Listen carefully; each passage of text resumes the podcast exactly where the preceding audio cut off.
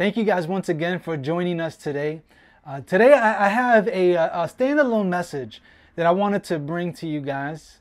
Uh, so, we're going to be talking about this today. And then next week, uh, we're going to go back to a series that we began uh, last year called No Space Between Us. We're going to continue working our way uh, through Galatians chapter 6. So, I'm really excited about that. That begins and it, it continues next week. And so, I invite you to come join us in person at 265 Stanhope Street at 4 p.m. next Sunday. Now, let me begin by stating the obvious, and that is last year was a rough one. 2020 was an incredibly rough year. I know it was for me personally and our family. I'm sure that it is or was uh, for you as well. And we all been affected in different ways. 2020 has taken a toll on each and every single one of us in a variety of different ways.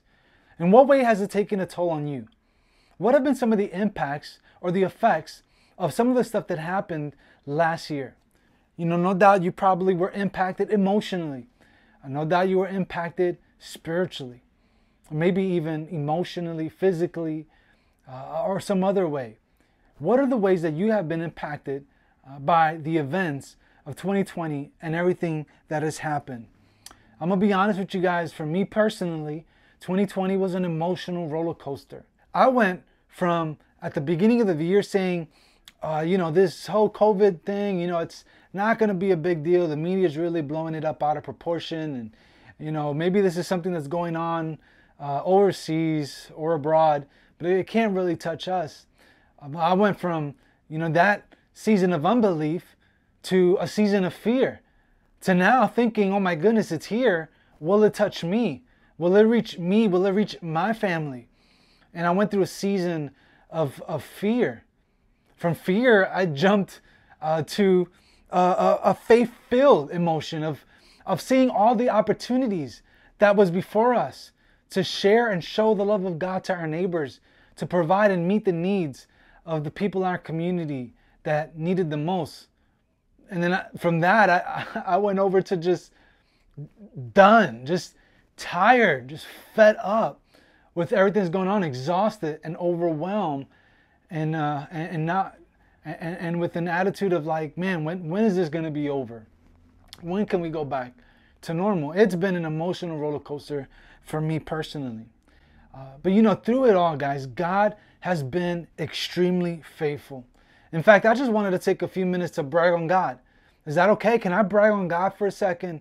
Because God has been amazingly faithful, uh, even in the middle of much turmoil, even in the middle of much strife. You know, God provided the means for us as a church to serve our neighbors, to really meet practical and tangible needs of the people in our community. I mean, we received thousands of masks, literally thousands of masks. Uh, some came from the city of New York that we were able to bless people, and some came hand sewn from the hands of little old ladies across the US who got together and delivered handmade masks so that we can distribute to just help meet some of the needs here in New York City at the height of the pandemic. We gave away literally thousands of that stuff. And then we also gave out thousands of hot meals as we partnered with local community organizations and community restaurants, and we were able to feed people warm meals by the thousands. We got thousands of frozen meals that we were able to deliver all throughout the community to help feed families. Thousands of pounds of, of produce, of fresh produce that we see, these huge, heavy boxes that we gave out literally thousands of pounds of, uh, of zucchini and lettuce and oranges and apples and all different types of produce and fruit to bless our, our, our neighbors. And, and of course, some of you even came along and helped us give out hundreds of sandwiches and cookies and, and bottled waters and bags of chips uh, just to brighten the day of some of our neighbors. And some of you were able to participate in that. And God has been extremely faithful and was able to provide for all those different ways. Uh, you know, actually, throughout this whole ordeal, uh, Swerve Church grew uh, with two different financial new partnerships that came on board. These are churches in other places outside of New York that see the work of Swerve Church, that see and believe in the mission of God and to, to, to go forth and lead people to become fully devoted followers of Christ in Bushwick and have financially invested in the life of Swerve Church. So we were able to have two new church partnerships come on board to sponsor the work here and to help support us financially. We formed new community partnerships. Uh, one of those partnerships is uh, with Bethany House, which is a local young moms shelter here in the community that also runs a food pantry. And so we were able to formulate and strengthen that relationship there, and we were helping them every single Thursday to help uh, distribute about to about 40 or 50 families right there at their facility. And so we're so thankful for that new relationship and look forward to the partnership as we continue to serve and feed the families right around Bethany House. And of course, uh, we love and we really enjoy the partnership that we have with Living Waters Fellowship. Not just because they allow us to meet at their church on Sunday evenings, that's great. I'm glad that we have a facility that we can meet in and that we can gather together safely and, and spaced out. But beyond that, they've been a true partner in ministry. In fact, we were able to uh, partner together to light up our very own Busher Christmas tree and invite our neighbors. And a bunch of neighbors came out from the block and we sang and gave out hot chocolate and candy canes. And we had an awesome time. Uh, and then we also got together and we gave out 100 gifts that were donated to us to be able to bless some families and some children in our community. The line went all the way down the block as we gave out uh, these gifts and also some, uh, some, some hats that we had donated as well.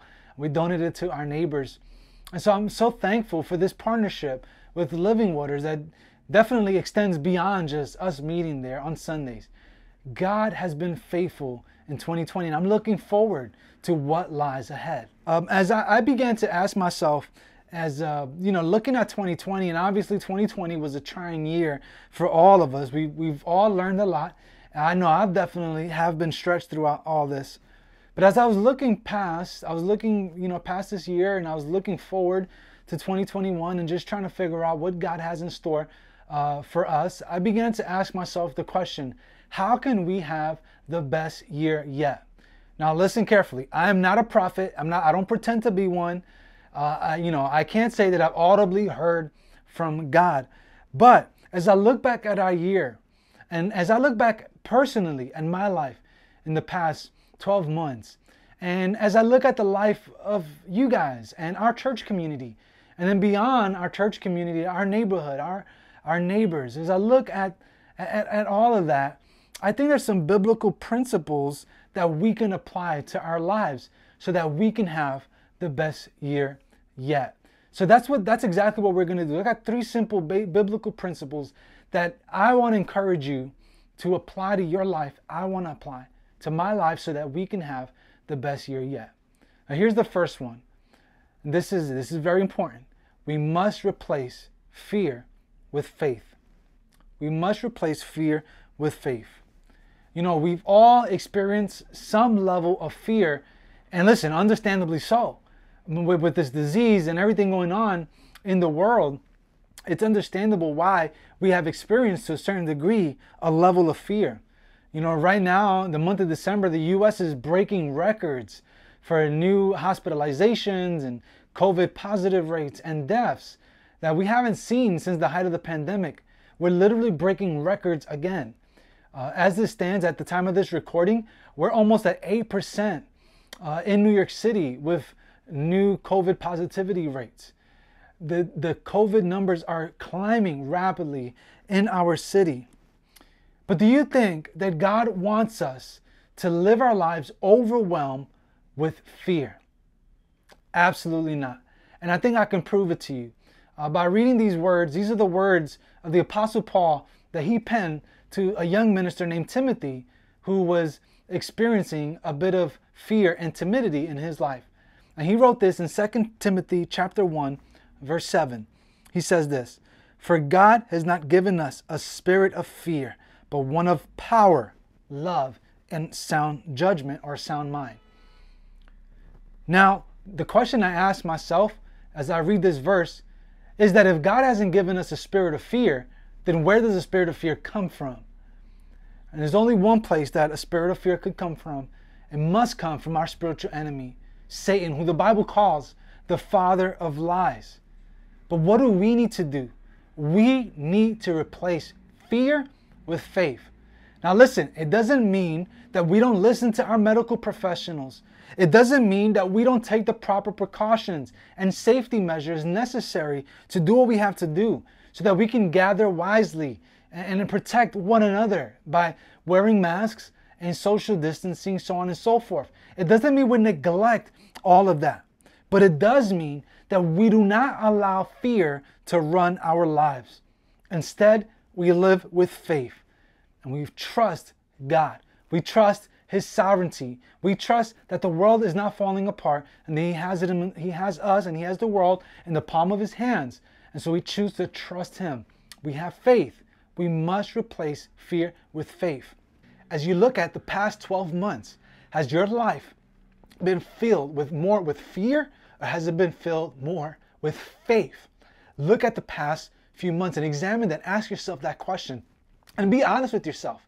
Answer that honestly. You know, as I look past, I think more than likely in my life has probably been more run with fear than it has with faith. But by God's grace, I want to replace fear with faith so that I can have the best year yet.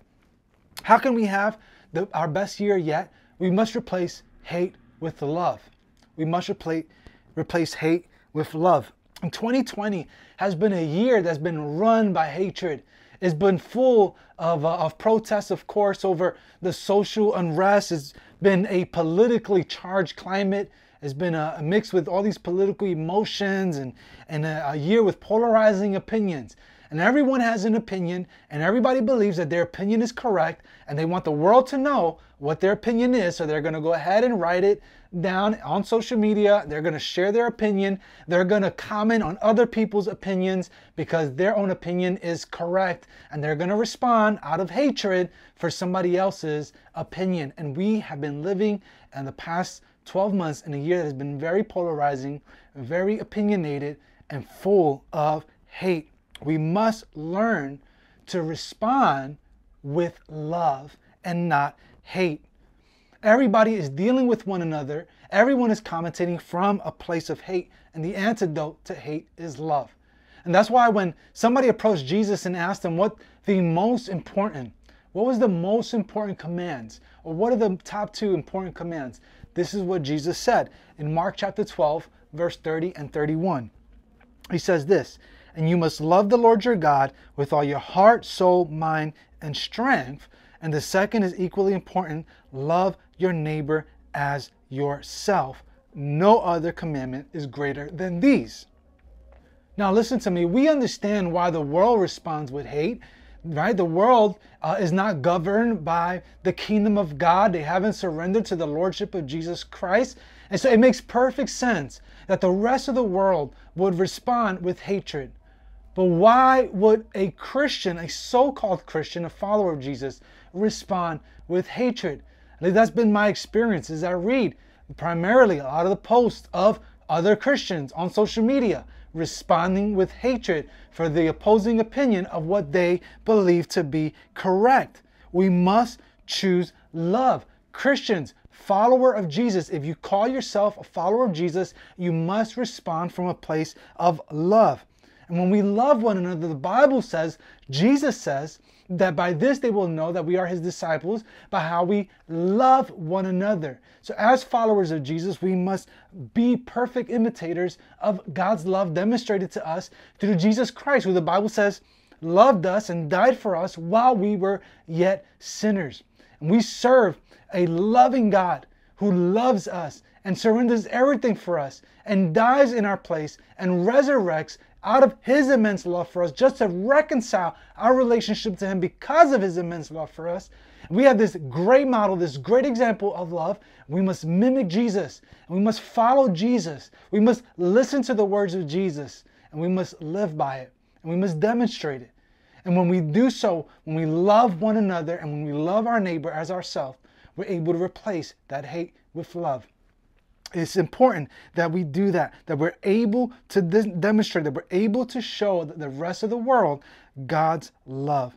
We are able to put God's love on display for the rest of the world to see, and they'll be able to see the impact that Jesus has made in, in our lives. And here's the, the last thing for today replace new habits with old ones. I said that correctly. You read it right. Replace new habits with old ones.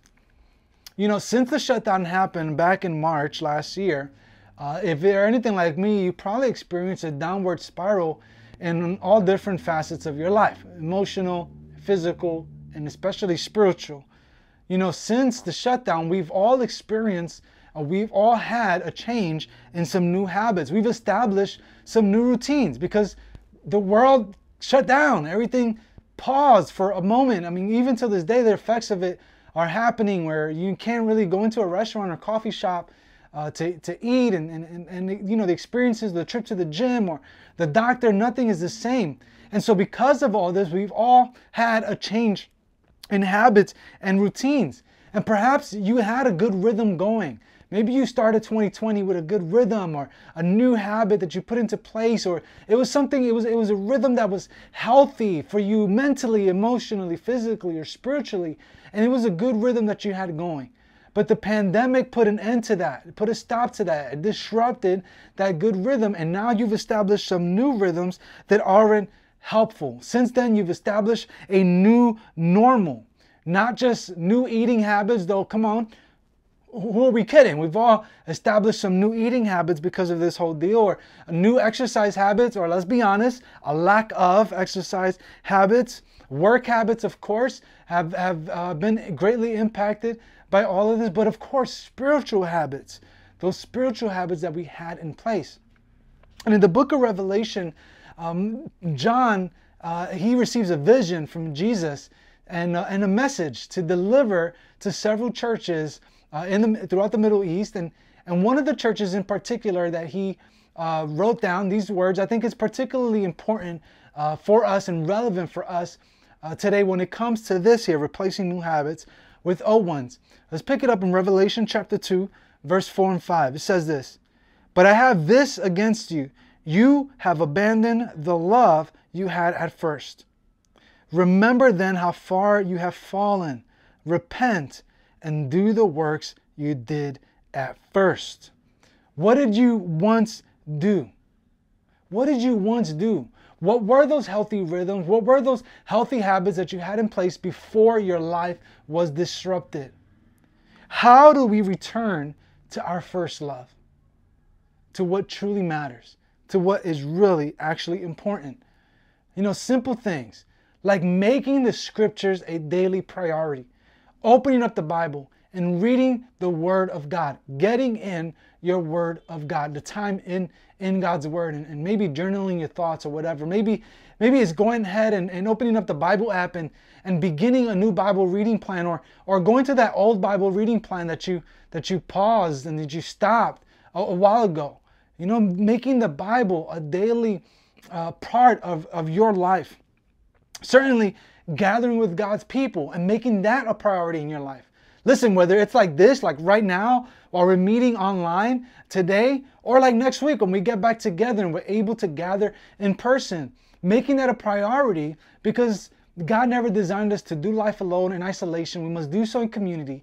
And one of the best ways that we can hear from God and, of course, practice the one another's scripture is by getting together and gathering together with God's people, making that a priority, eliminating the excuses that we have. Oh, but Danny, but the time that that we meet, oh, but the you know the location where it's located, oh, but the parking is difficult.